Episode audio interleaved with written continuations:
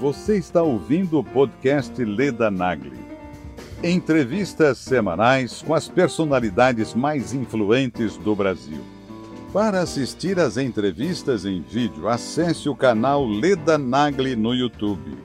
w w w ponto youtube ponto com barra leda nagle.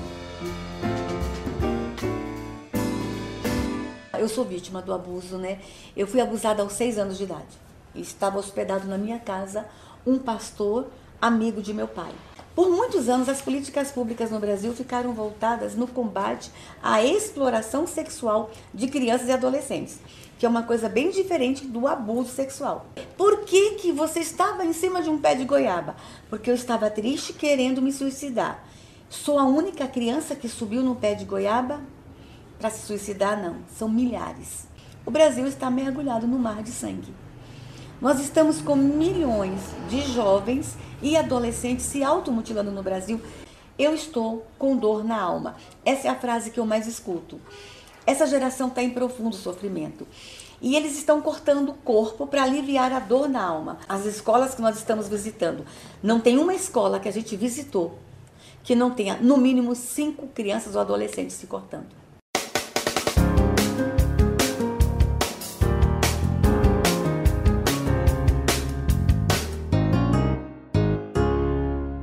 A entrevista de hoje, a minha convidada de hoje, é a ministra da Mulher, da Família e dos Direitos Humanos, Damares. Ministra Damares. Damares Regina. Isso, não tem é? Regina aí no meio. Damares Regina. Damares Regina.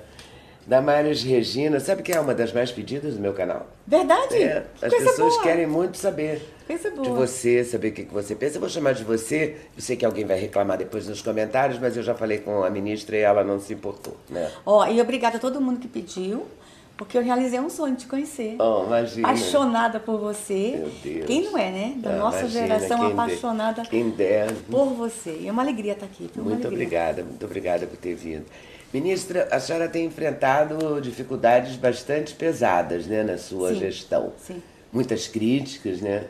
Muitos deboches também, né? As pessoas são cruéis. Sim. Com... Porque quando elas são contra, elas são contra mesmo, né? Como é que isso funciona? Quer dizer, como é que a senhora é, administra essas coisas? No início foi muito difícil, Leda. Foi muito difícil porque não respeitaram a minha história, né? Mas não é só a minha história. Quando eu percebi que eles riam de um episódio que aconteceu na minha vida, na infância, aí me bateu o desespero. Estão rindo de tantas e tantas e milhões de crianças vítimas do abuso no Brasil. E aí, aquele momento foi muito ruim, muito ruim, mas a gente conseguiu fazer deste limão uma limonada. Estão rindo de uma menininha que foi abusada? Então vamos falar sobre abuso sexual? E começamos a conversar com o Brasil de uma forma muito clara sobre o abuso sexual. Por quê, Leda? Por muitos anos, as políticas públicas no Brasil ficaram voltadas no combate à exploração sexual de crianças e adolescentes, que é uma coisa bem diferente do abuso sexual. Então, nós começamos a falar sobre abuso lá na transição, assim que começaram as críticas. Mas por que... As críticas é episódio de Jesus, Goiabeira Jesus, e tal, é. né? Por que que você estava em cima de um pé de goiaba? Porque eu estava triste, querendo me suicidar. Sou a única criança que subiu no pé de goiaba? Para se suicidar, não. São milhares. Vamos falar de suicídio de criança? Vamos falar sobre suicídio de adolescente? E a gente começou a falar sobre isso. E logo no começo do governo, nós percebemos que a reação da sociedade foi tão grande que acabamos trazendo o tema suicídio como uma política pública no governo Bolsonaro. Eu já lido com o tema suicídio há muitos anos. E há quatro anos muito envolvida com a automutilação. E começamos a conversar com o Brasil sobre a automutilação. E aí nós percebemos que, literalmente, eu, eu posso falar. A assessoria de comunicação não gosta que eu fale frases muito duras, mas eu preciso falar. O Brasil está mergulhado no mar de sangue. Nós estamos com milhões de jovens e adolescentes se automutilando no Brasil e não se falava sobre isso. Por quê? E não se apresentava políticas públicas. Por quê, Leda? Essa geração não tem, não, não sabe lidar com conflitos. Então eles estão buscando solução de conflitos em dores físicas. Quando você conversa com um menino de oito anos que está se automutilando, por que que você está se cortando? O que que ele diz? eu estou com dor na alma. Essa é a frase que eu mais escuto. Essa geração está em profundo sofrimento. E eles estão cortando o corpo para aliviar a dor na alma. Você consegue entender que tamanha é esta dor? Criança tem medo de injeção e ela se corta. E os braços ficam todos cortados e marcados. E algumas crianças morrem na automutilação, mas não queria se suicidar. É porque corta, passa do ponto, está sozinha, morre de hemorragia. Mas elas não querem sentir dor apenas com corte. Também o enforcamento. Elas estão se enforcando para sentir dor. E às vezes estão sozinhas e passa do ponto e morre e ninguém consegue tirar. É, e aí, o que acontece? Milhares de crianças se enforcando no Brasil. Você sabia? Há quatro anos eu participei de um movimento chamado Brasil Sem Dor. Na verdade, eu organizei o movimento. Eu trabalhava no Senado e professores do Brasil inteiro começaram a ligar para a Frente Parlamentar da Família. Eu estou envolvida com o tema família há muitos anos, dizendo que eles não sabiam mais o que fazer. E eu comecei a trabalhar com a automutilação. Quando eu descobri que os especialistas apontavam já há três anos atrás, três, quatro anos, que vinte por cento dos nossos jovens e adolescentes estão se automutilando. vinte por cento, Leda, quer dizer quatorze milhões, porque nós somos setenta milhões de jovens e adolescentes no Brasil. quatorze milhões estão se cortando. Só que a coisa foi crescendo de tal forma que é possível que seja bem mais esse número. Meu Deus. Veja só, e eles não estão mais só se cortando no braço. Eles estão buscando outras formas de se automutilarem. Eles estão buscando outras formas de se autolesarem. Veja só, uma que nós descobrimos agora, as meninas estão se cortando dentro da vagina. Com um gilete para a mãe não ver mais a cicatriz. Mas por que objetivo? Porque elas estão com dor na alma. Então, quando você se corta, você alivia a dor da alma. É, é inexplicável, mas a dor é tão grande é. interna que tem que cortar o corpo. Meninos se cortando na virilha. É, deixa eu te falar uma coisa que talvez vai assustar alguns pais. Nós já estamos descobrindo crianças se cortando dentro da boca. E agora sim, para nossa tristeza, psiquiatras estão nos procurando. Tudo que estamos fazendo tem um tutorial dos psiquiatras para saber como falar do assunto, como lidar com o assunto. Eles estão amarrando linhas e cordão em objetos. Eles engolem e puxam para rasgar o esôfago, para rasgar o estômago. Meu Deus, que coisa terrível. E a nossa preocupação é o seguinte, Leda. É inimaginável é, é, isso. Os, né? os diretores de escola nos procuram, é assim, de monte, fazem fila no gabinete. Ô, Leda, quando a gente começou a falar e trouxe essa visibilidade toda, os pais pegam um avião e vão lá para o meu gabinete. Eu não sei se você sabe, eu não saio antes das vinte e três horas do gabinete. É fila de pais querendo falar comigo, pedir socorro. O desespero é tão grande dos pais, os pais não sabem o que fazer. Os professores não sabem o que fazer. Vou te falar uma coisa, psicólogos já estão ficando desanimados, porque o retorno é muito pequeno de uma terapia. Estão ali há dois anos com uma criança no consultório e ela continua se cortando. Nós vamos ter que entender este fenômeno. Não é, Leda, um fenômeno só no Brasil. Eu tenho viajado por outros países do mundo, conversado com ministros de saúde, ministros de educação, de direitos humanos de outros países. São várias nações enfrentando este problema. Inclusive, o que nós estamos fazendo aqui agora, apresentando como política pública no Brasil de prevenção e de acolhimento, já estamos levando para a ONU como uma boa prática brasileira. Leda, quatorze milhões. Só que não tinha notificação. Nós não sabíamos quanto eles são e aonde eles estão. Agora nós temos uma nova lei, aprovada agora no governo Bolsonaro, que vai obrigar a escola também a notificar. Além do, do, do sistema de saúde notificar a automutilação e o suicídio e a tentativa do suicídio, a escola também vai fazer isso. Os diretores de escola nos contam, Leda, que no banheiro das escolas, as crianças escondem as lâminas. E aí, no ralo do banheiro. Então, no intervalo, elas se encontram no banheiro para se cortarem, para o pai e a mãe não ver a mancha de sangue em casa. Então, deixa eu te falar uma outra coisa, a gravidade. Elas estão compartilhando lâminas. E isso é muito sério. Nós podemos estar diante agora de um desencadear de epidemias de hepatite C, H I V. E a senhora garante que não há exagero nisso? Nem, nenhum exagero. Não, não tem. E agora com a notificação compulsória... A gente, assim, Eu nunca tinha ouvido falar nisso, por exemplo. Leda, conversa com professores. Os professores, não tem hoje, as, as escolas que nós estamos visitando, não tem uma escola que a gente visitou que não tenha, no mínimo, cinco crianças ou adolescentes se cortando. Gente. E vou dizer, Leda, e não tem classe social, cor, raça, é, religião. Eu sou pastora também. A vida dentro inteira, da, né? Porque é, é filha é, de um pastor isso, também, neta né? de pastor. Neta de neta pastor. De pastor. Leda, dentro da igreja evangélica, há três anos eu tenho feito essa conversa com os pastores e com os pais. Eu vou te contar uma coisa. Eu estava numa igreja uma vez, falando sobre automutilação, e perguntei, tem alguém aqui se cortando? Os meninos vieram chorando e jogaram as navalhas para mim, dentro da igreja, no meu pé, assim, para mim orar por eles. Teve uma outra igreja que eu estava falando sobre suicídio, sobre valorização da vida, e pedi para o Ministério de Louvor cantar, o grupo de música cantar, enquanto eu falava. E eles não cantavam, uma igreja famosa no Brasil. Quando eu olhei para trás, ele, os, o, os músicos estavam todos abraçados e os cantores chorando. Três do grupo de louvor da igreja estavam com o braço enfaixado. Eles tinham se cortado antes de ir para o culto. Então, assim, é um fenômeno que está alcançando todo mundo. E nós vamos ter que saber lidar com isso.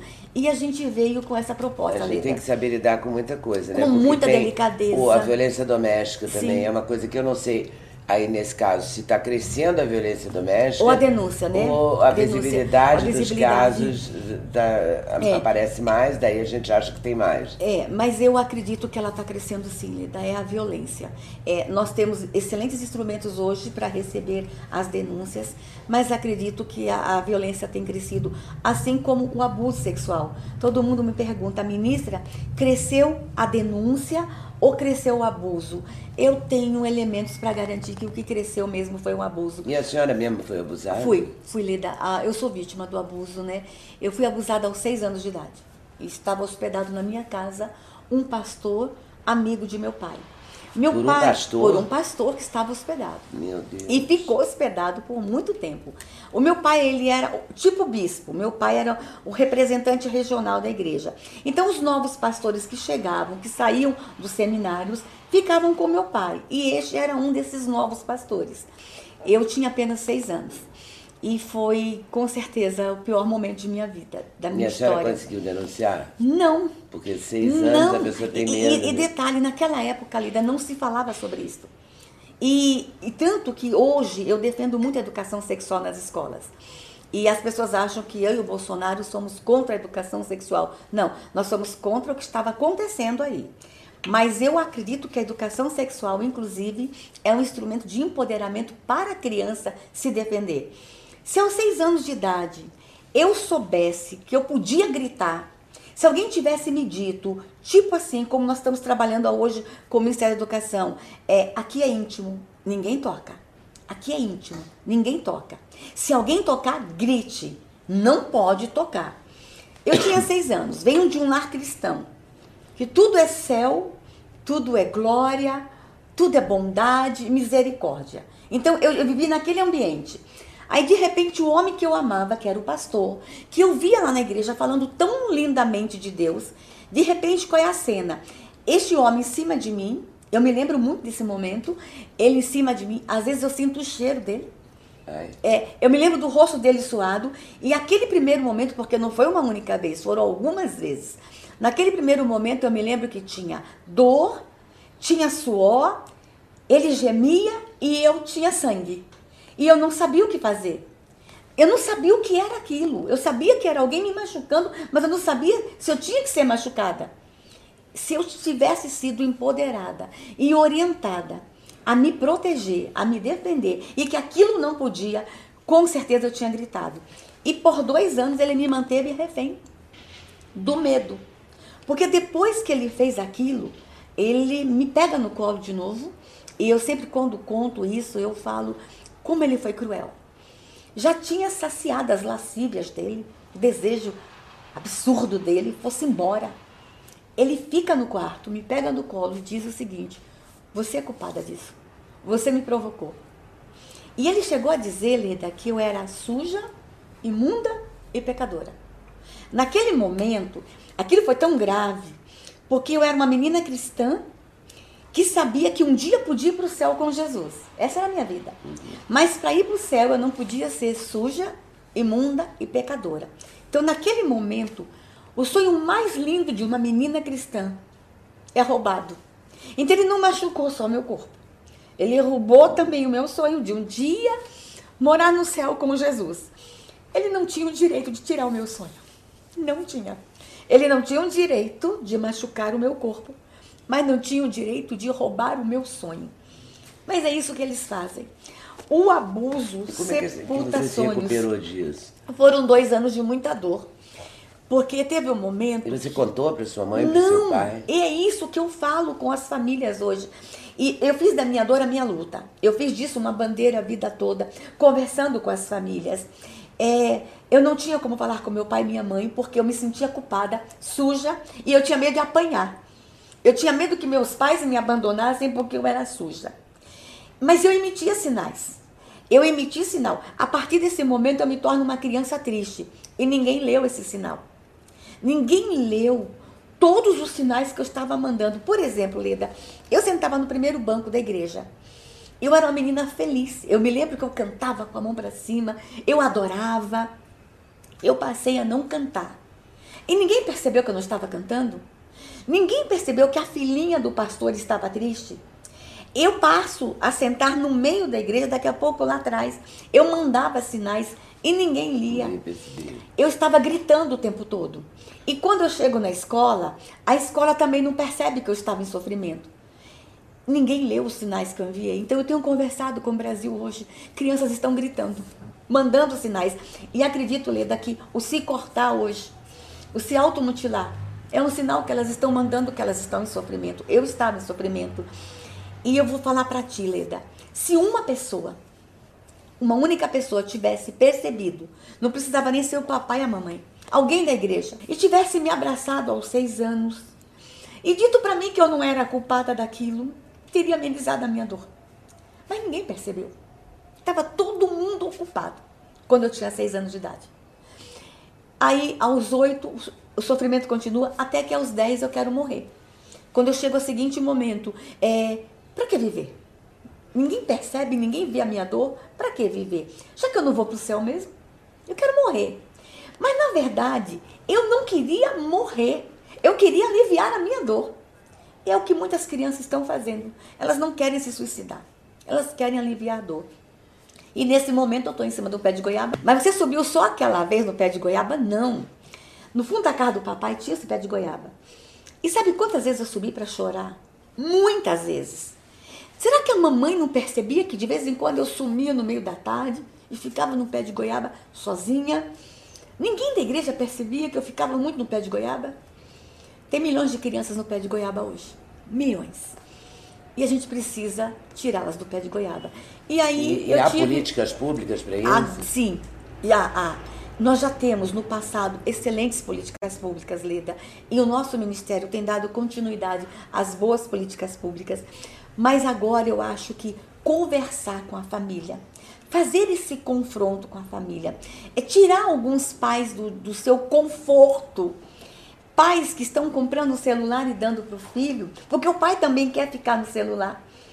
É, nós temos já estudos que apontam que os nossos meninos não sabem lidar mais com relacionamento humano, com conflito, porque eles estão muito tempo online. A relação interpessoal eles não estão desenvolvendo. Nós temos meninas que se automutilam, que se suicidam, porque um menino que ela gosta não olhou para ela. Veja, Leda. Nós todos lidamos com o amor platônico na infância e adolescência. É. Nós sabíamos lidar com isso. Essas meninas hoje não sabem. Elas não conseguem lidar com relações humanas. Estão muito tempo Falta online. Falta a participação das famílias? As, olha, atribuir a culpa à sua família é Também complicado. É porque tem pais do outro lado que estão nos assistindo, com certeza, que perderam um filho. Não vamos mais Desculpa. trazer essa dor. Mas a família precisa resgatar seu papel.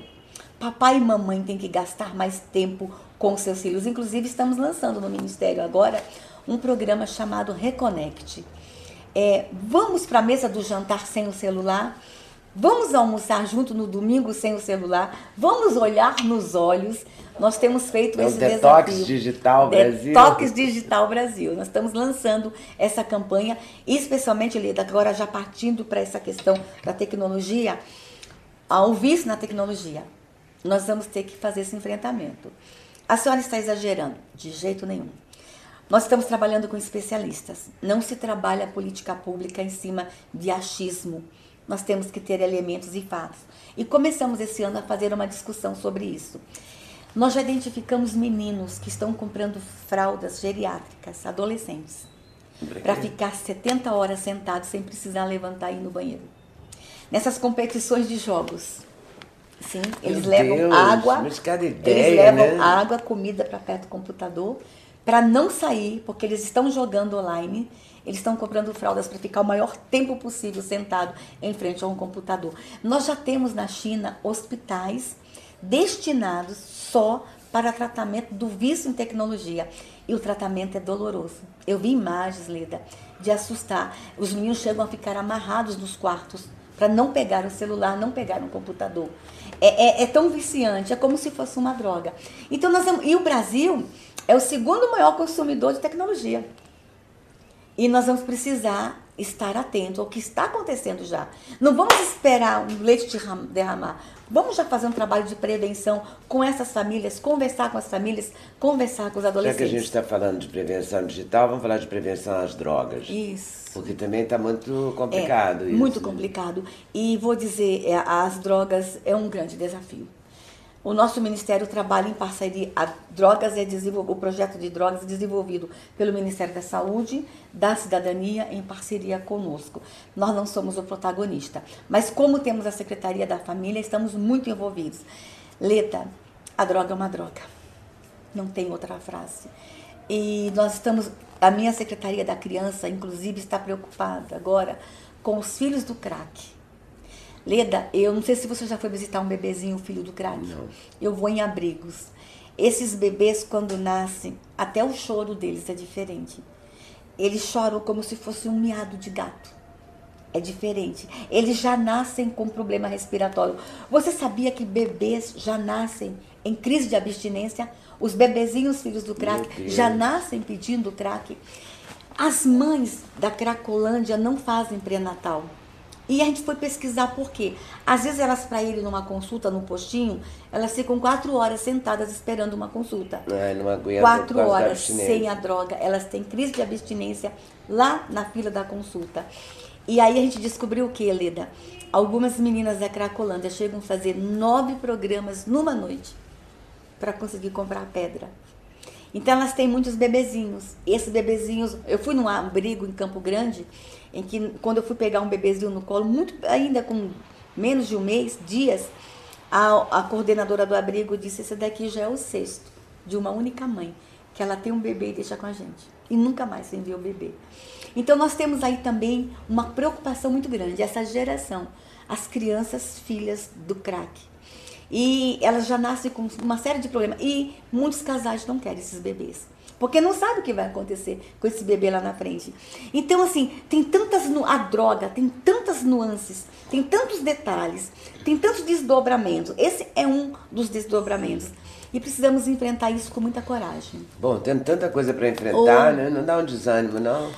Leda, desânimo não. Às vezes dá o seguinte. A minha equipe... Eu tenho uma equipe muito boa. Eu trouxe para o Ministério... Eu, eu, Eu, eu, eu deixei alguns técnicos que eu herdei e trouxe uma equipe comprometida com bandeiras, com causas, mas um corpo técnico muito bom. Tem hora que a minha equipe vai para casa chorando. Tem hora, Leda, eu, eu sou muito mãezona, desse jeito, dessa ministra mãe, né? Que eu tenho que abraçar a minha equipe. Especialmente a minha turma que fica no Disque cem, lá no Ministério. Porque ali na ouvidoria que chegam, Leda, todas as denúncias, e nós estamos lidando hoje. E funciona hoje. Bem a ouvidoria? Hoje funciona. Nós entregamos para o Brasil em seis meses uma ouvidoria de verdade, porque antes era de faz de conta. E lá na nossa ouvidoria agora a gente recebe também por e-mail a, a, as denúncias, e agora vamos entregar para o Brasil um WhatsApp, as redes sociais, as denúncias poderão chegar também via redes sociais. E lá, Leda, a gente recebe imagens, por exemplo, de, do que está acontecendo hoje. Eu queria muito falar nesse seu programa sobre isso também, que é um fenômeno de uns cinco anos para cá que estourou no Brasil, que é o estupro de bebês. De bebês? De bebês. Nossa, Leda, quando a gente acha que vai melhorar um pouquinho, é, piora. Leda, há dez anos atrás, eu me deparei com uma triste realidade, doze anos, na C P I da pedofilia, que era o abuso de crianças com deficiência. Você trabalha muito tempo com essa assunto. Muito tempo, eu tô, eu tô na militância há quarenta anos. Então, quando eu fui assessorar a C P I da pedofilia, eu me deparei com essa realidade, o, o abuso de crianças com deficiência. E aqui me permita usar o seu canal para mandar um recado aos pais de crianças com deficiência. Aqui no interior de São Paulo, eu vou preservar o nome da cidade, porque estamos investigando ainda, em uma escola. Nós já estamos com seis ocorrências de um único professor que abusou de crianças surdas. Ele está, ele é o suspeito. Então, é o maior suspeito é esse professor. Então, não posso falar ainda que foi ele. Meu Deus. Então, crianças... E, e, ou, isso aconteceu essa semana. Então, as crianças com deficiência estão muito vulneráveis. Então, pais, atenção, cuidadores. Vocês que cuidam de crianças e mulheres com deficiência. Disque cem e o cento e oitenta recebem muita denúncia de mulheres com deficiência. E às vezes a família só descobre que esta mulher foi abusada quando ela aparece grávida. Mulheres na cama sendo Caramba. abusadas. E aí o nosso, o nosso sistema recebe as imagens. E agora eu me deparo com esse fenômeno que é o estupro de bebês. Quando eu falo bebês, você deve estar imaginando uma criança de um ano, dez meses. Infelizmente estou falando de dias. A neném mais jovem que eu assisti a imagem sendo abusada tinha vinte e dois dias. Agora em Curitiba nós tivemos uma notícia através da tenente Tânia Guerreiro, uma parceira da luta, que ela internou uma bebê de oito dias. O pai fez sexo anal com a bebê de oito dias. Essa criança não sobreviveu porque não tem como reconstruir um intestino de oito dias. Leda, a Polícia Federal, pela primeira vez, a, a Secretaria Nacional dos Direitos das Crianças e dos Adolescentes está trabalhando com a Polícia Federal no Brasil. A Polícia Federal está monitorando a Deep Web. E eles estão encontrando inúmeros fóruns de debates. Sabe como é que é o nome dos fóruns? Anal com bebês. Tem uma conversa que a Polícia Federal interceptou e a gente teve acesso, em que são dois pais conversando. Um deles é médico. O que não é médico fala assim para o que é médico. Então, fulano, ela ainda está grávida, mas eu olho para a barriga e faço planos. É o marido olhando para a barriga da esposa e já fazendo planos com o bebê. E ele continua. Eu sei que eu posso fazer anal sem prejuízo para ele com oito meses. Você pode me dar o nome de um anestésico e de pomadas para assadura? O que está acontecendo? Já estão desejando fetos. Fetos. E aí, o que a gente observa? Por que essa coisa cresceu? O comércio. Um vídeo de abuso de criança, Leda, pode custar mil reais, dois mil, quinhentos reais. Mas se for bebê, no mercado negro, pode custar até cinquenta mil reais. Então tem muito dinheiro envolvido. Ontem uma deputada aqui de São Paulo, eu estava num evento com ela, ela me procurou e disse, ministra, chegou uma imagem para mim, uma imagem de um bebê de dois meses e eu não durmo há duas noites. Eu primeiro quero aproveitar de novo o seu canal, que tem tanta gente, para dizer o seguinte, se você receber uma imagem de um bebê ou de uma criança sendo abusada, delete imediatamente. Porque quando chegou para você, no mínimo quinhentas mil pessoas já receberam. Manter arquivado ou compartilhar essa imagem é crime e você pode ir para a cadeia. Então, fica aqui um conselho, tá, Leda? Não compartilhe imagem, não armazene, apague do, da sua, do seu WhatsApp, do seu aplicativo, mas vai lá na sua, no seu celular, apague também, porque se por um acaso seu celular perder, for roubado, ou a polícia te parar e encontrar, você pode ser preso por armazenar a imagem. Então, ninguém compartilhe, por favor. E na hora que compartilha, você está perpetuando o abuso. Meu Deus, será que tem uma notícia boa? Porque só tem tristeza, né? É isso que eu falo. Já pensou a minha equipe? Como é que você receber... fica nisso? Olha, Leda... É... Você mantém o humor, eu, mantém eu, a alegria? Não, eu consigo lidar com tudo isso porque eu tenho bom humor. Então eu consigo ainda levar tudo isso, mas assistir as imagens... É horrível, né? É triste. Deve ser terrível. Porque eu tenho que ver a maioria das imagens. Uma vez um entrevistado meu tentou me mostrar, mas eu confesso não, que eu me recusei não a assistir. Não vejam, é não compartilhem. É, o mais que você pode fazer é levar numa delegacia próxima... É, pedir era pra, uma, é, uma pauta sobre isso, mas, abuso de crianças, e era um promotor de sim. justiça. E ele perguntou, quer ver? Eu falei, não, não, não quero ver não nunca. Vejo. Não vejo. Você não vai Imagina ganhar nada vendo. Toda hora você recebe uma denúncia dessa. O tempo todo. Então, a, então tem noites que realmente a equipe não consegue dormir. É, a gente também trabalha com a denúncia da violência contra idosos. Essa é uma outra pauta, Leda, que nós precisamos encarar. E há políticas é, planejadas não para, existia para, para no Brasil. Idosos? Então, não existia no Brasil. E o governo Bolsonaro talvez deixe essa marca para o Brasil. Políticas públicas de proteção de verdade dos idosos. Nós temos boas práticas no Brasil, uma prefeitura que está fazendo coisas incríveis, um estado, mas a nível federal nós tínhamos muita pouca, muito pouca coisa acontecendo. E agora a gente vem com propostas sérias. Mas o que nós tipo. temos... Ó, deixa eu falar da violência primeiro. Claro. A gente já recebeu lá no Ministério, lá no Disque cem, imagens de idosos acorrentados num chiqueiro no fundo de casa. E a gente fica para imagens de idosos sendo espancados todos os dias, por cuidadores, pela família, dentro dos ônibus. A gente vê imagens, o, o Leda, é tão comum, a gente recebe todo dia, idoso no ponto de ônibus. Isso dá vontade de chorar, desculpa, Leda, mas é, não, é, é muita indignação. O idoso já uma hora no ponto de ônibus, ele tenta entrar no ônibus, o ônibus vai embora, porque o idoso não paga. Não paga.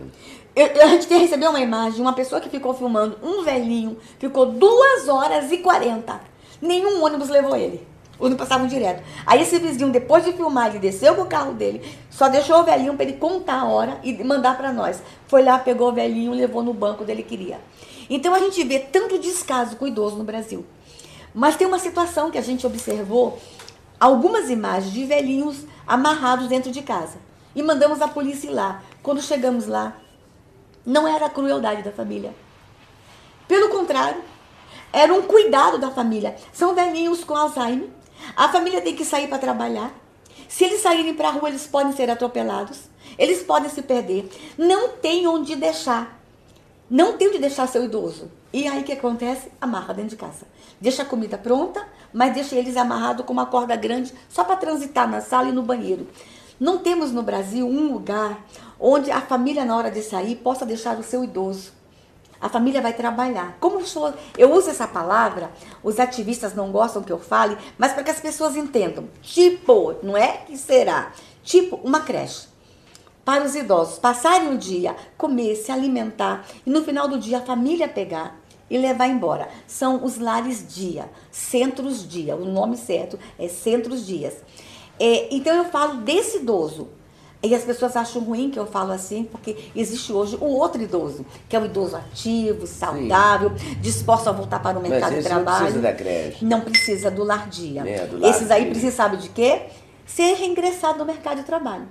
Nós temos muita gente querendo voltar para o mercado de trabalho. Então, que proposta estamos apresentando? Para esse primeiro segmento, ativo, que gosta de dançar, de passear, de viajar, programas voltados para eles. Por exemplo, qualificação, inclusão digital. Voltar para o mercado de trabalho hoje sem inclusão digital é impossível. Estamos apresentando, estamos entregando para, para várias cidades do Brasil. Vamos chegar ao número cem agora, programas de inclusão digital.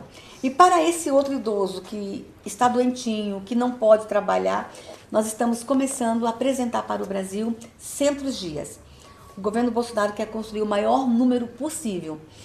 O meu sonho é o mesmo número de creche na cidade, o mesmo número de, de centro-dia para o idoso ficar acolhido e protegido. Eu creio que essa será uma marca do governo Bolsonaro. E os índios? Meus índios, Os índios, queridos. Os quilombolas. Você tem, inclusive, uma filha índia. Filha indígena, né? é. é em noventa... E te acusaram também de não ter registrado? É, família, fala que eu sou sequestradora. Eu, eu sou acusada de sequestradora de criança indígena desde dois mil e dois, dois mil e três. Me acusam. Por mesmo quê? Antes de ser ministro. Mas claro, por que que me acusam de sequestro? Veja só, em noventa e nove eu vou trabalhar na C P I da FUNAI, noventa e nove, dois mil, na Câmara. Quando eu estava assessorando a C P I da FUNAI, apaixonada por índios, sempre fui apaixonada, eu tenho um chamado, uma vocação para cuidar dos povos indígenas. Eu amo os povos indígenas, né? Aí eu tô trabalhando, eu descubro na C P I o que eu não acreditava que existia, que é o infanticídio indígena. Eu descobri que no Brasil nós temos trezentos e cinco povos e em torno de quarenta povos ainda matam as crianças quando nascem gêmeas, quando nascem com qualquer deficiência física ou mental, ou quando são filhas de mães solteiras. Nós temos dois povos também que matam. O primeiro filho tem que ser menino. Se nascer menina, mata a menina. Até nascer o primeiro filho. Depois pode ter meninas. E nós temos também, acho que três ou quatro povos, que se a família tiver três meninas, a partir da quarta, ela é enterrada viva. É considerada amaldiçoada. Quando eu descobri isso, eu achei que era lenda. Quando eu observei que isso era verdade, e que centenas de crianças são enterradas vivas por ano no Brasil, nós comece... eu, eu tinha duas coisas a fazer. Me calar, como a FUNAI orientava, não toque no assunto porque isso é cultural. Os antropólogos diziam, não fale para o Brasil porque vamos despertar mais ódio contra os índios, ou fazer alguma coisa para salvar as crianças. Eu decidi fazer alguma coisa. No primeiro momento, eu comecei a trabalhar discutindo o tema interno, dentro do Congresso e com os povos. Só que quando os povos começaram a descobrir que eu estava cuidando dessas crianças, as mães grávidas de gêmeos começaram a ir para o Congresso Nacional e bater na porta dos gabinetes. Queremos falar com aquela doutora e aquele deputado que cuida de criança indígena. Mães chegavam com crianças com deficiência e entregavam na minha mão dentro da Câmara. O meu movimento não nasceu na rua, nasceu dentro da Câmara dos Deputados. Um grupo de assessores e deputados que tiveram a coragem de acolher essas mães. Aí esse movimento recebe o nome de Atini. Ele cresceu tanto que nós hoje temos uma chácara em Brasília que foi doada por uma pessoa incrível que entendeu a nossa luta. E nessa chácara a gente acolhe a mãe e o pai que não quer matar o filho. Imagina, Leda, você acha que todo índio quer enterrar vivo seu, seu bebê? A Índia, mãe, não, é mãe. Não, né? Leda, mãe é mãe em qualquer cultura, em qualquer raça. Você consegue imaginar a dor de uma mãe enterrar seu filho Deus vivo? Pensa na mãe de um bebê de um ano, que ela descobre com um ano que é surdo, porque às vezes tem deficiência que só descobre muito tarde. Ela descobre com um ano que ele é surdo. Mas esse bebê, ela ama. Ela amamentou por um ano. Ela passa o dia com o bebê no colo. Aí o pajé fala, tu tem que enterrar teu filho. Eu queria que você tentasse imaginar essa cena. Nossa. Essa mãe cavando um buraco. O bebê ali brincando com ela, achando que a mamãe tá brincando, olhando para os olhos dela. E ela pegar o bebê e enterrar. Leda, eu, eu conheço essas mães. Elas falam comigo. É comigo que elas falam. Há muita dor na alma delas. Você sabe que nós temos mães que se suicidam para não matar seus bebês? E aquelas que matam, que não tem jeito, que enterram, como é o caso da mãe da minha filha, aquelas que enterram, essas mulheres nunca mais são a mesma. Mas ela enterrou sua filha? Não chegou a enterrar. Ela, tinha, ela ia fazer doze anos, ela não chegou a enterrar, mas ela abandonou minha filha na floresta. Mas ela... Por quê? Por que ela, foi, ela foi mãe solteira. Então, em algumas etnias, a menina quando namora ou é abusada e ela engravida, quando o bebê nasce é considerado amaldiçoado. Mas ela ficou doze anos. Ela tinha doze anos quando teve a minha filha. Ah, ela teve uma filha aos, aos doze, doze anos. anos. E ela deixou a bebê. Caramba, eu pensei aí, que a menina tinha doze não, anos. Não, aí um outro casal da aldeia, de uma aldeia, porque esse, esse povo, o povo da minha filha, é dividido em dois clãs. Ela era desse clã. E ela deixou a bebê na floresta. Aí um casal desta aldeia, que estava caçando, escutou o choro da bebê. Ela estava na placenta ainda. Aí foi lá e pegou a nenê e levou para a aldeia deles. Mas eles não levaram assim, por amor, no primeiro momento. Eles viram que era menina. E eles precisavam de uma menina em casa. Então levaram a Lulu para ser a ajudadora da mãe, trabalhar. A minha filha, aos três anos, já estava no trabalho em casa. Ela ralava mandioca aos três anos. E ela não era considerada assim a filha. Ela era uma agregada. Então ela tinha alguns direitos que não eram respeitados. Inclusive a minha filha por muito tempo não dormia na maloca. Ela dormia fora da maloca. Porque ela não era a família. Ela Como era... fora da maloca, ao ar livre? É.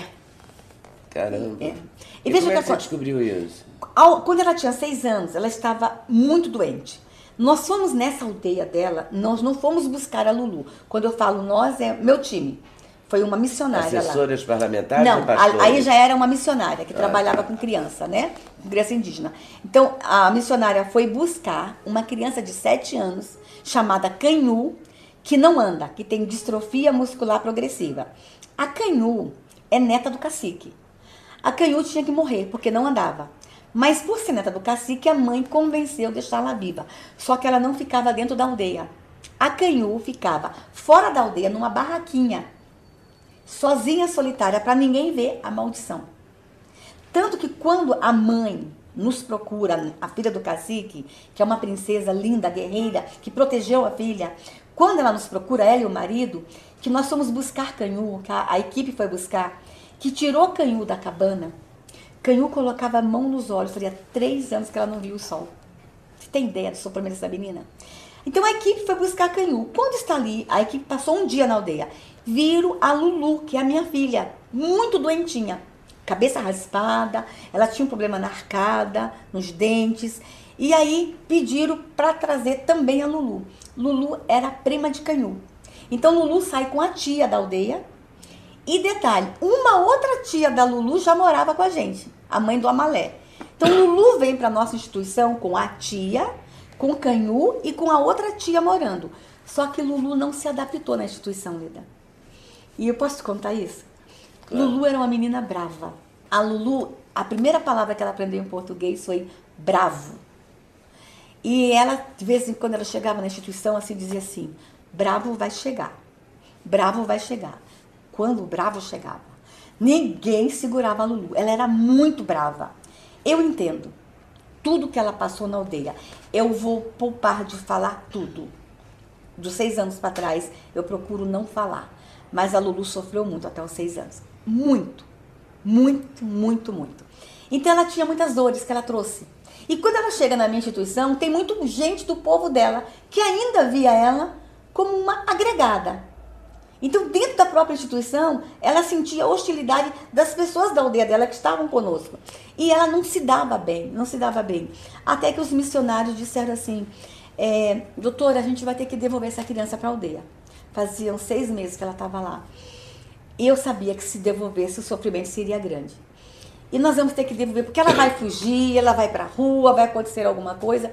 E eles estavam decididos a devolvê-la. E ela já estava usando aparelho dentário. E eu sabia que interrompeu o tratamento. Eu tive cinco minutos para decidir. Ou devolvia para a aldeia, ou levava ela para casa. Então eu falo que a minha gravidez demorou cinco minutos. Você não tem outros filhos? Não gerei. Quando eu fui abusada, aos seis anos, os ferimentos me impediram de ser mãe. É, eles interferiram de tal forma que eu não consegui engravidar e os especialistas atribuem aos ferimentos da infância. E aí, Leda, eu levei Lulu para casa. Mas os pais já tinham vindo para buscar, lá na instituição. E eu conversei com os pais. Ao invés de ela ficar aqui, ela pode ficar comigo, eles deixaram. Ela foi para minha casa e foi a melhor decisão que eu tomei na minha vida. Lulu se tornou a minha filha. Eu não adotei oficialmente porque ela tem esses pais na aldeia. Ela respeita eles como pai. E eu quero que ela mantenha esse vínculo. E ela mora até hoje na sua casa? Comigo, tá com vinte e um anos. É... E assim, Leda, e ninguém tira isso da gente. Somos mãe e filha. E só que eu não ganhei só a Lulu, eu ganhei a família toda. Então eu sou mãe da família toda. E a gente vive muito feliz assim. De vez em quando vem um monte de índios pra sua casa. Ficam, ficam. Porque assim, e quando a instituição lota também, é lá em casa. Você sabe, meu marido foi embora, né?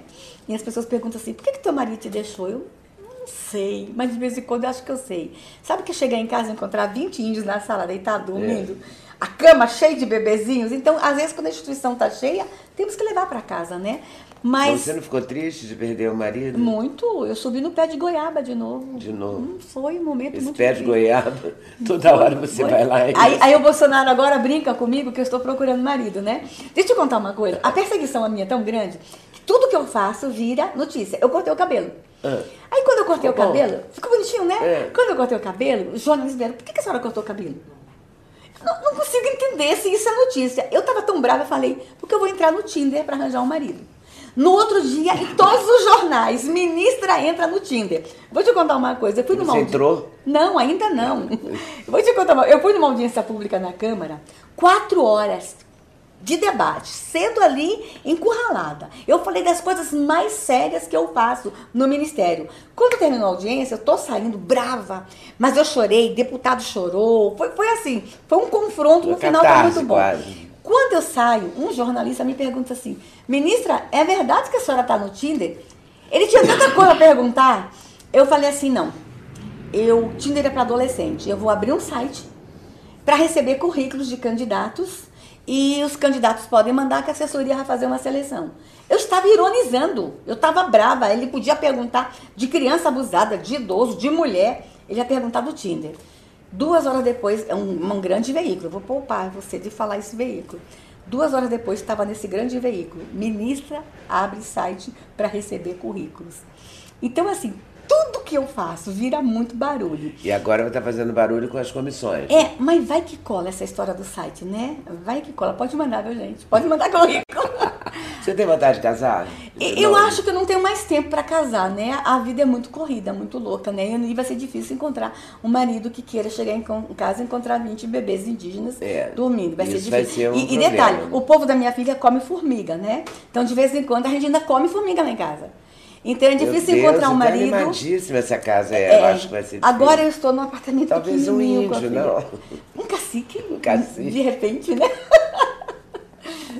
E essas comissões que você está enxugando? É, conselhos, né? Conselhos. O Brasil, ele tem a tradição de conselhos, né? Nós temos conselhos para tudo no Brasil.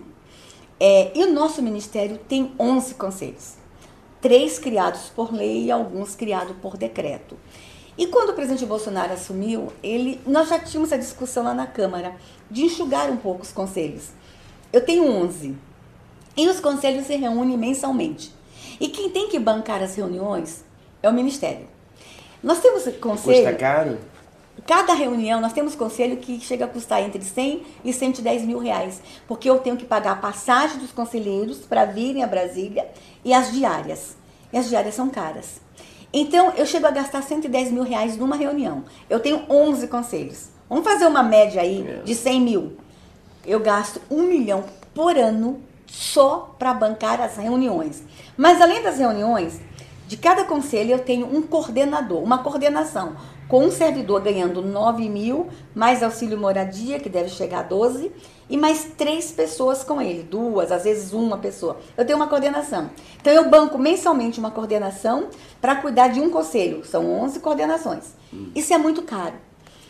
E eu tenho um conselho com sessenta pessoas. Aí o presidente decretou o seguinte, vamos enxugar os conselhos e vamos propor que eles se reúnam por videoconferência. Quando o presidente fez isso e eu comecei a cumprir o decreto, eu comecei a ser atacada. Mas, por exemplo, Leda, dá pra gente enxugar. O Conselho Nacional dos Direitos das Crianças e dos Adolescentes é um conselho muito forte. Eu respeito os conselhos. Mas esse conselho tem lá, só L G B T tem quatro cadeiras. Nós temos sindicatos que têm cadeiras nesse conselho. Eu gostaria que esse conselho fosse mais enxuto e com especialistas na infância. Instituições que trabalham com a infância fizessem parte deste conselho, não subestimando os sindicatos, mas fosse uma coisa mais técnica. A partir do momento que a gente começou a discutir a composição do conselho... E esses... Mas aí você tiraria esse representante, todos os representantes L G B T? Não, não. Ou ficaria não um, poderíamos colocar um, né? Nós temos adolescentes L G B T, eles precisam ter direitos protegidos, ou, ou um sindicato, ou uma central só de sindicato, mas tem instituições em conselhos que às vezes não têm afinidade com o tema. A gente trazer para o conselho só quem tem afinidade com o tema. E tem nesses conselhos pessoas repetidas? Tem. Nós temos pessoas que às vezes estão tá em três, quatro conselhos. Né? E, essas e aí virou pessoas... um salário, né? Essas diárias. Acaba, assim. acaba sendo assim, que as diárias elas são boas. Às vezes a gente paga uma diária, vamos supor, não vou dizer valores aqui que eu não tenho. Eu pago uma diária de seiscentos reais. A pessoa pode ficar num hotel de cem. Ela já economiza, já, já fica aí com esse, com esse saldo da diária, né? Mas assim, os conselheiros são muito sérios. Todos que estão lá são muito sérios. Mas a gente pode enxugar isso. É muito caro, porque nós estamos sem dinheiro, Leda.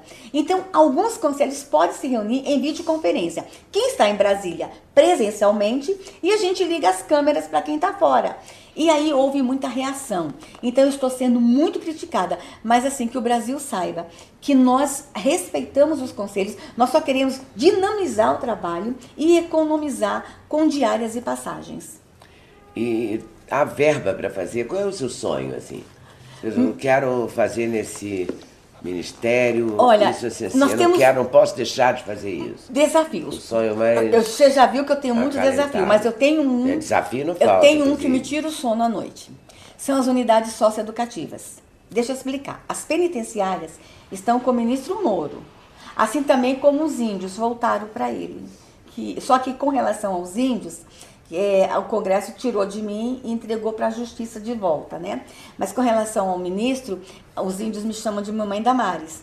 Então eu chamo ele de Papai Moro. Com relação aos índios, a gente fez uma guarda compartilhada. Então ele é o responsável, mas tem me dado a liberdade de ajudar nas políticas de proteção aos índios. Porque eu lido com eles. Você consegue imaginar o Moro com vinte crianças em casa? Não. Você consegue imaginar o Moro pintado, como eu me pinto, dançando na aldeia? Não é, ele não foi chamado para isso, mas eu faço isso já a vida toda. Então ele entende que eu posso ajudá-lo na política de promoção e nas políticas sociais. Mas aí a gente volta aqui agora para os outros desafios. Eu tenho um, o Moro é responsável pela penitenciária e eu pelas unidades socioeducativas. E aqui vou te falar um número que vai te assustar. Em dois mil e quatro, em noventa e seis, noventa e seis... nós tínhamos em torno de quatro mil crianças acauteladas no Brasil. Hoje a gente já chega a trinta mil. E eu vou dizer para você, eu estou precisando de cinco mil vagas. Eu estou com cinco mil adolescentes que cometeram atos infracionais e que precisavam estar acautelados e eu não tenho aonde guardá-los. Eu tenho adolescentes com homicídios na rua. Que não se constrói lugares. Tá. Eu tenho adolescentes com não é porque o, homicídios o, na rua. Eles cometeram esses é. atos, né? É real. Você sabe isso, quantas né? unidades eu preciso construir? Eu tenho um déficit de sessenta e duas, eu tenho que construir sessenta e duas. E até nos... para cumprir o ECA. Sim. Não é? Eles têm que ir para um lugar e tem que ter a ressocialização desses meninos. Pois é, mas para né? cumprir pra isso, cumprir o você ECA. Precisa dos lugares. É, sessenta e duas. Não se construiu unidade nos últimos anos no Brasil. Abandonar essa clientela. E eu preciso construir. E sabe quanto custa pois é, mas cada... o tráfico não abandonou essa clientela, né? Aí que tá. Utiliza bastante com o avião tá. do tráfico. Exato. Ô, Leda, deixa eu falar pra você. Sabe quanto custa cada unidade dessa? quinze milhões para construir, porque ela tem que ser diferente. Até o vaso sanitário e a pia tem que ser de inox. Porque eu tenho que garantir a vida deles. Se tiver uma rebelião, eles não usarem a louça um para matar o outro. Então, ela é uma unidade cara. totalmente... Cara, muito cara. Eu tenho que construir sessenta e duas. Eu preciso de, no mínimo, um bilhão. Só para isso. Sabe qual é o orçamento do meu ministério? Não. duzentos milhões. duzentos milhões para oito secretarias. Eu não tenho dinheiro para construir o ano que vem nem duas unidades. Então eu tenho esse desafio, o que eu vou fazer com estes meninos? Mas eu não quero, Leda, só construir e colocá-los lá dentro como depósito. O meu desafio é apresentar para o Brasil uma nova proposta de ressocialização. Eu acho que esse menino tem que ir para lá e ele tem que aprender uma profissão. Ele tem que trabalhar dentro da unidade, eu acho que ele tem que ser acolhido de outra forma. Então eu tenho aí esse desafio, eu preciso acolher os meninos que estão na rua. É, eu tenho unidades lotadas, eu tenho medo de acontecer alguma coisa numa unidade lotada, é minha responsabilidade, então isso me tira o sono às vezes. Tomara que você consiga realizar. Quanta coisa, né? Isso, mas é muita coisa. Quanta né? coisa. Eu acho que as pessoas não tinham ideia do que era um Ministério de Direitos Humanos.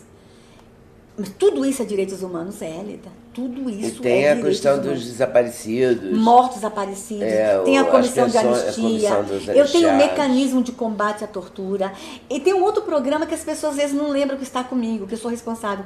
Proteção à testemunha comigo, Leda. Todo mundo pensa que é com o Moro. É comigo. E todo mundo... Mas por que, que esse, esse programa não vai para o Ministério da Justiça? Por uma coisa lógica.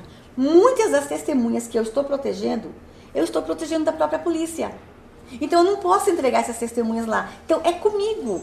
Eu tenho que, e elas estão no Brasil inteiro. Eu tenho hoje mais de seiscentos protegidos. E você sabe, a gente tem que dar casa, alimentação, moradia. E para proteger uma pessoa, eu tenho que trazer a família toda.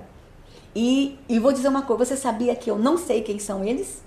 Eu não posso saber quem são os protegidos. Eu não posso saber onde eles estão. Só tem uma pessoa no ministério todo e ninguém pode saber quem é essa pessoa, que por lei sabe aonde eles estão e o que eles estão fazendo, para garantir a minha segurança e a segurança deles. Ninguém... Você já foi ameaçado? Eu, essa semana, completamos cento e setenta e nove ameaças de morte. Oi? cento e setenta e nove. De todos os jeitos, de todas as formas. As ameaças chegam por vídeo, as ameaças chegam por carta, por e-mail, de todas as formas. Na semana da posse, havia uma, uma ameaça que eu e Bolsonaro seríamos assassinados e que haveria uma bomba. Tanto que dois dias antes da posse, eu sou tirada da minha casa, eu e minha filha, e nós somos levadas para um hotel. Eu fiquei por cinco meses trancada no hotel. Eu só mudei para um... E não voltei para minha casa ainda.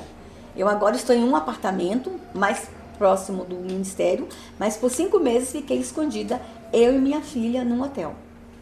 Você entende a confusão que está a minha vida? E agora eu tenho que andar o dia inteiro com quatro seguranças. Dois na frente, dois atrás. Sempre uma mulher para poder entrar até nos banheiros comigo. Porque tem muita gente com raiva da ministra. Mas deve ser muito desagradável, né? Ter que andar com segurança muito, o tempo todo, muito. Com todo o respeito ao segurança. São queridos, é? Que são podem queridos. Ser queridos, mas deve é, ser bem desagradável. Chatinho. Eu não posso entrar no banheiro sozinha, eu não posso ir no cinema, eu não posso comprar, eu não estou fazendo compras. Eu e minha filha, porque são muitas ameaças. Tem muita gente achando, Leda, que esse governo veio para violar direitos. Não veio. Nenhum direito a menos. E a gente está tentando mostrar isso com nossas ações. Olha, são oito meses, Leda, de, de governo. O crime já diminuiu vinte e três por cento os homicídios, Leda. Nós estamos trabalhando muito. Nós estamos alcançando os que nunca foram alcançados. Quando você fala de direitos humanos, e eu tenho as comunidades tradicionais comigo, eu estou indo para a região ribeirinha. Você vai me ver em aldeias, você vai me ver lá com o seringueiro, você vai me ver na região ribeirinha. Nós estamos buscando aqueles que os direitos humanos esqueceram por anos. Nós ficamos numa briga aqui no grande centro por direitos humanos, grupos minoritários erguendo cartazes, é, mas esses grupos já têm muitos direitos garantidos. Mas a mulher seringueira, a mulher pescadora, a mulher quebradeira de coco, que você conhece tão bem o Nordeste, a caiçara, são essas mulheres. E aí, Leda, quando eu chego lá, eu descubro que a violência contra a mulher pode ser maior do que você imagina. Porque ela não tem notificação, elas não reclamam, elas não denunciam, porque oitenta por cento dos agressores são os provedores. Então, eu estou encontrando um Brasil, uma realidade que a gente não estava alcançando. Nem e o você presidente... que trabalhava com esses assuntos não, conhecia. Não, não, não sabia que era tão grave. Por exemplo, Leda, as escalpeladas. Onde estão as indígenas escalpeladas? Meu Deus, são aquelas que arrancam, que arrancam os cabelos. Cabelo, tá? A gente conhece as brancas escalpeladas e as indígenas. O barquinho só arranca cabelo de branco? O barquinho não arranca cabelo de índia? Onde estão essas mulheres indígenas escalpeladas? Leda, eu estou encontrando mulheres escalpeladas que não foi só o cabelo. Na hora que o barco puxou, a canoa puxou, foi o rosto junto. Eu estou encontrando mulheres no Brasil sem face. Mas por que que essas mulheres tiveram os cabelos puxados? Deixa eu explicar, Leda. É, e a maioria delas, por incrível que pareça, Leda, são evangélicas indígenas. São as que mais usam cabelo. Leda, e tem uma... evangélica indígena? Eu estou descobrindo é. tanta coisa. Você sabe quantos pastores e líderes indígenas evangélicos nós temos na, no Complei, que é um conselho de pastores e líderes evangélicos? dois mil e oitocentos pastores indígenas no Brasil. A senhora acredita que o próximo presidente da República pode ser evangélico? Está muito perto disso? É possível, porque a comunidade evangélica cresceu tanto. Não por ele ser evangélico, mas por nós sermos muitos. Né? Então é possível que seja evangélico, sim. Deixa eu te falar uma coisa. O que acontece com esses barcos? É um motor dele, ele, eu, a, a parte da rotação do motor, se, o, se a mulher distrai e, e vai lá pro motor, puxa. Aí tu fala, mas essas mulheres distraem, não é, gente, que elas fazem... Pelo menos não é violência. Não é. O que acontece? É, é distração? É, é, é, é o motor do barco. Sim, mas não é porque o homem pegou... Não, não, não, distração. Às vezes elas estão vinte e quatro horas dentro de um barco. Nós temos cidades, Leda, que de uma para outra, são nove dias de barco no, na Amazônia. Nove dias. Então essas mulheres estão indo para o médico. Então elas ficam no... várias horas se segurando. Tem uma hora que o cansaço chega, o corpo relaxa. Aí o vento leva o cabelo para o motor e o motor arranca esse cabelo. E aí vem o couro cabeludo e algumas vêm a face. Mas eu estou te perguntando, cadê as mulheres indígenas escalpeladas? Essas mulheres escalpeladas querem o quê? Elas querem trabalhar. Só que para sair, o sol queima. Elas não podem sair no sol. Nós precisamos de perucas para elas. Mas mais que perucas, precisamos qualificar essas mulheres para o mercado de trabalho e combater o preconceito na região. Então, Leda, você tem ideia dos nossos desafios? Nossa. Você tem ideia de quanta coisa? Essa nação é imensa. Você se sente preparada para enfrentar isso tudo? Eu me sinto desafiada. Agora, eu tenho a bênção e a graça de ter uma equipe muito boa. Meu Deus, como tem gente boa naquele ministério. Então, assim, cada um desafio desse tem uma equipe cuidando. E eu tô ali como uma grande mãe, gerenciando e apanhando sozinha. Não tem tenho... vontade de ir para sua casa, não? Tenho, sair desse apartamento, tenho, uma casa mesmo? Saudade da minha casa, saudade da minha cachorrinha, tenho, mas... E você está separada da cachorrinha? A cachorrinha está com amigos, está com amigos, né? Gato, meu gato Joaquim, choro de saudade de Joaquim. Posso falar uma coisa? É Joaquim Barbosa o nome do gato. É uma homenagem ao ministro. Ah, e a minha cachorrinha, posso falar o nome? Pode. Heloísa Helena. Pronto, uma homenagem a ela, eu amo a Heloísa Helena. Então veja... É... E ela não tem posições muito diferentes ideologicamente? Nós sua, somos não? unidas por uma bandeira, o aborto. A Heloísa Helena, ela é contra o aborto e ela participa do nosso movimento Brasil Sem Aborto, né? É uma guerreira. Mas as minhas bandeiras, e tem outras bandeiras, o combate à corrupção. A Heloísa é uma guerreira no combate à corrupção. Você é sergipana também, né? Eu, eu me autodeclaro sergipana, porque eu morei muitos anos em Sergipe, e ela é de Alagoas, né? Então, nós, muito mulheres perto do Nordeste, nós temos Heloísa como um ícone, uma heroína, somos apaixonados por ela.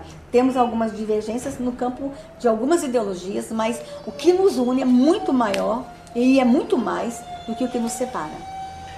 Muito obrigada, ministra. Por mim, eu ficava aqui escutando todas essas novidades que eu não sabia, tristes, né, mas que eu não sabia que existiam. Quer ver uma coisa que poucas pessoas sabem? Eu queria muito que você fizesse depois uma reportagem sobre isso.